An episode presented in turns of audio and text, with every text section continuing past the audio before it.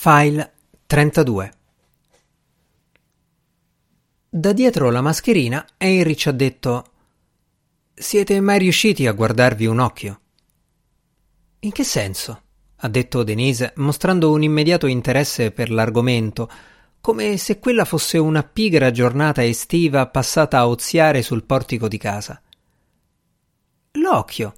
Sapete riconoscere le varie parti? Ma intendi tipo l'iride e la pupilla? Quelle sono le parti famose. Ma cosa sappiamo del corpo vitreo? E della lente del cristallino? La lente del cristallino è complessa. Quanta gente sa di avere una lente nell'occhio? Uno dice lente e pensa alla macchina fotografica. E l'orecchio allora? ha detto Denisa a mezza voce. Se l'occhio è misterioso, l'orecchio lasciamolo proprio stare. Prova solo a dire coclea e la gente ti guarda come se pensasse e questo da dove è uscito? C'è un mondo intero all'interno del nostro corpo. Non gliene frega niente a nessuno, ha detto Denise.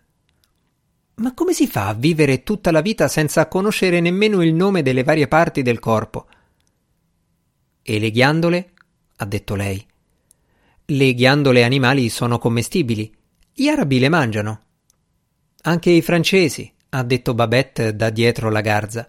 E a proposito di occhi, gli arabi mangiano anche quelli. Quale parte? ha detto Denise. Tutto l'occhio. L'occhio della pecora.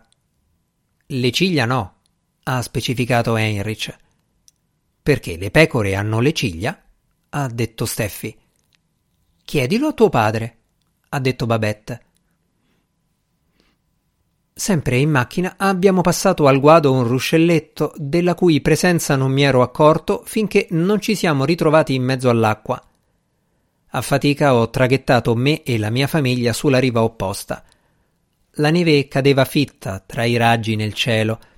Intanto il dialogo sussurrato continuava mi rendevo conto che la situazione in cui ci trovavamo, per alcuni di noi, era degna solo di un interesse passeggero, e invece io ci tenevo che si concentrassero sull'evento tossico.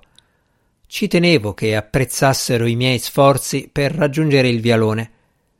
Ho pensato se fosse o no il caso di parlare del responso del computer, del fattore tempo che caratterizzava la morte che mi portavo nei cromosomi e nel sangue.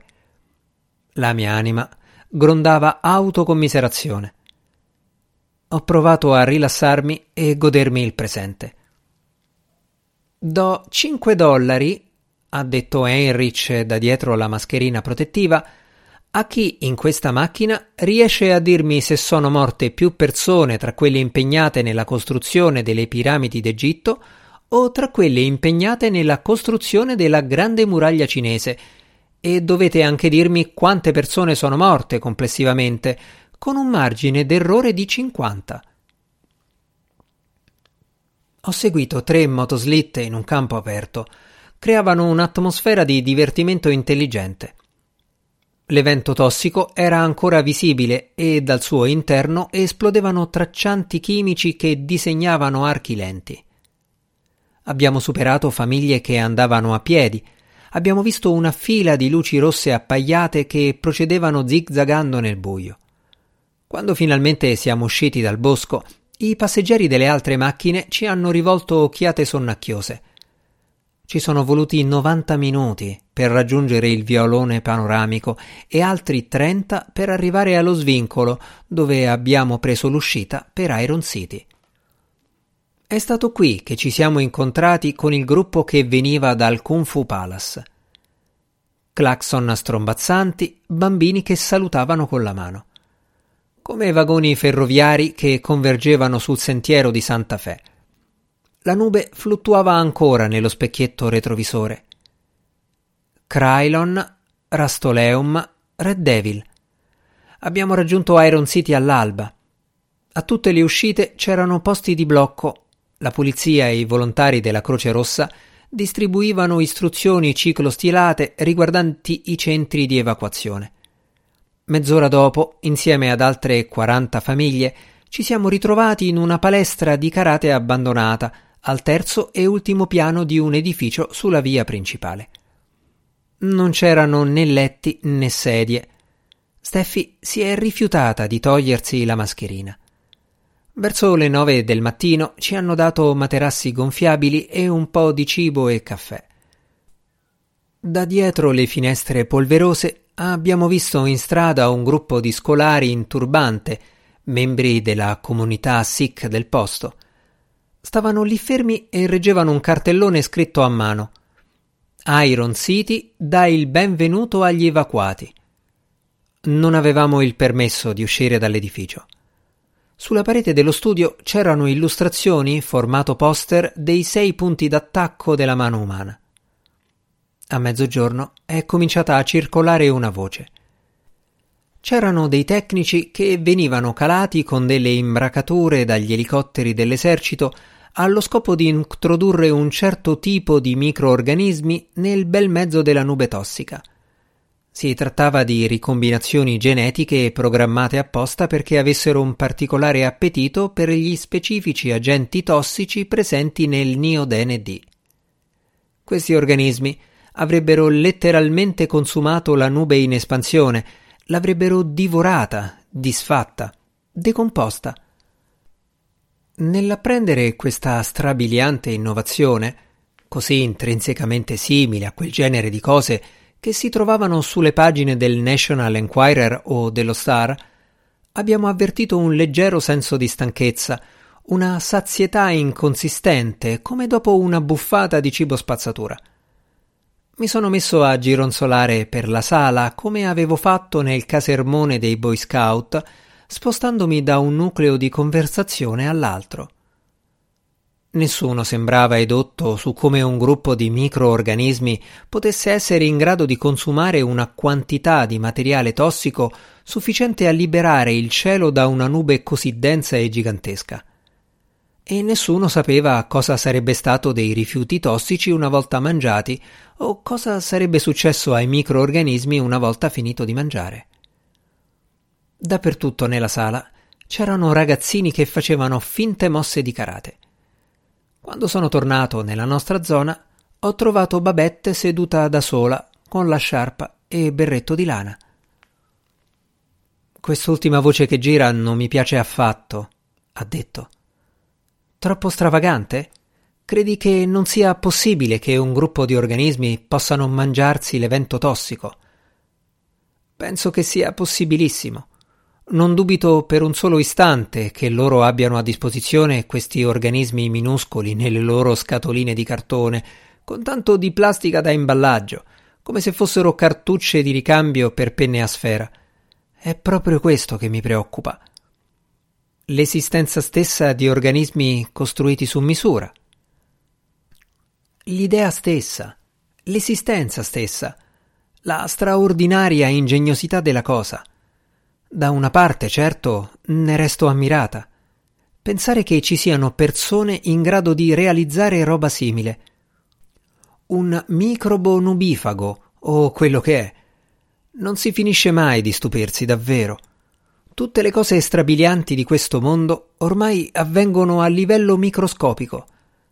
Ma questa cosa non mi crea alcun problema. Quello che mi spaventa è ma ci avranno pensato a tutte le possibili implicazioni? Senti un vago presentimento, ho detto io. Sento che stanno agendo sulla parte superstiziosa della mia natura. Ogni nuovo stadio è peggiore di quello precedente perché mi fa ogni volta più paura. Paura di cosa? Del cielo, della terra, non lo so. Più è grande il progresso scientifico, più è primitiva la paura. Perché? mi ha chiesto. Alle tre del pomeriggio Steffi indossava ancora la mascherina Camminava rasente i muri, due occhi verde chiaro perspicaci, svegli, riservati. Osservava gli altri come se gli altri non potessero accorgersi che lei li guardava, come se la mascherina le coprisse gli occhi invece che lasciarli scoperti. Chi la vedeva pensava che stesse facendo un gioco. Le facevano l'occhiolino, la salutavano.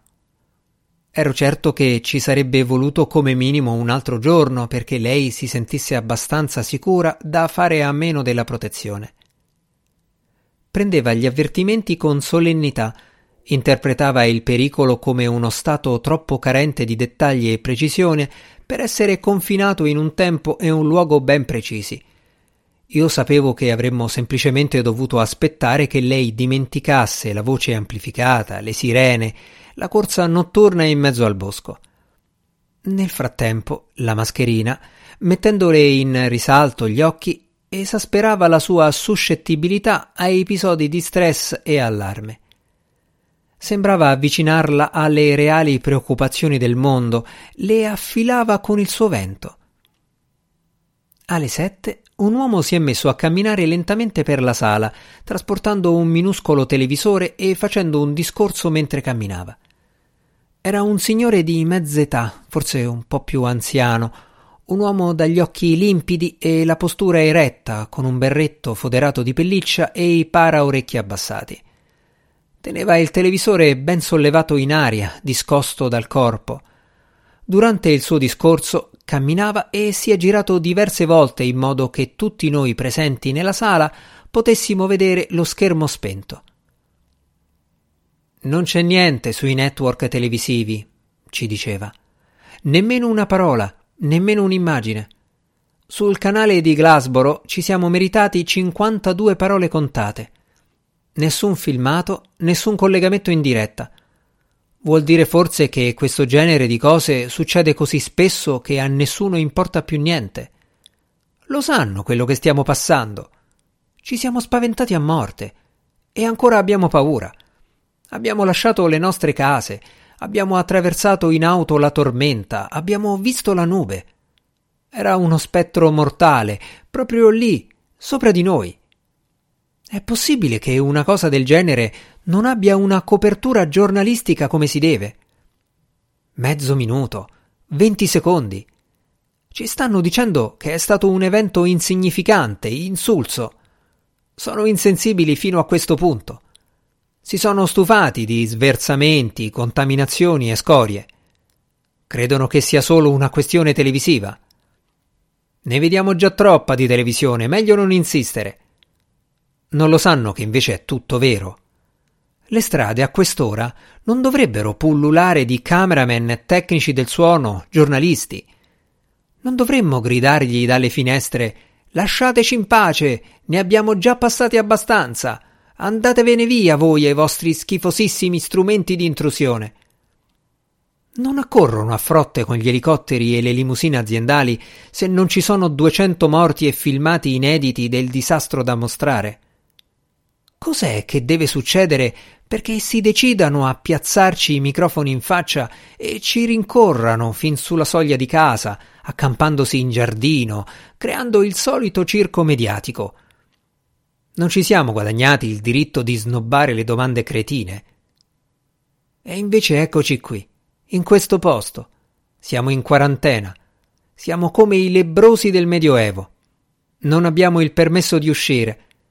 Ci lasciano da mangiare in fondo alle scale e poi se la svignano in punta di piedi per andare a rifugiarsi da qualche altra parte. È il periodo più terrificante della nostra vita tutto quello che amiamo e per cui abbiamo lavorato è sotto una seria minaccia. Eppure, se ci guardiamo intorno, non vediamo alcuna reazione da parte dei media ufficiali. L'evento tossico aereo è una cosa spaventosa. La nostra paura è enorme. Anche se non ci sono state ingenti perdite di vite umane, non meritiamo forse un po' d'attenzione per la nostra sofferenza, le nostre umane preoccupazioni, per il nostro terrore. La paura non fa notizia. Applausi. Un'esplosione prolungata di grida e battimani. L'oratore si è girato lentamente un'altra volta, mostrando il piccolo televisore al suo pubblico. Una volta completato il giro, me lo sono ritrovato davanti a una ventina di centimetri, faccia a faccia.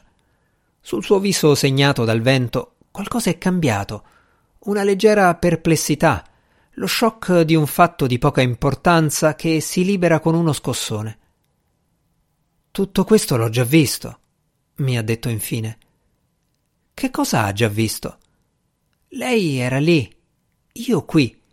Una specie di salto nella quarta dimensione. I suoi lineamenti incredibilmente nitidi e definiti, capelli chiari, occhi slavati, naso roseo, bocca e mento insignificanti, carnagione da persona che suda copiosamente, guance nella media, spalle cadenti, mani e piedi grossi. Tutto è già successo. Il sibilo del vapore delle tubature, i peletti minuscoli che spuntano dai pori, la stessa identica espressione sul suo viso. Quale espressione? ho detto.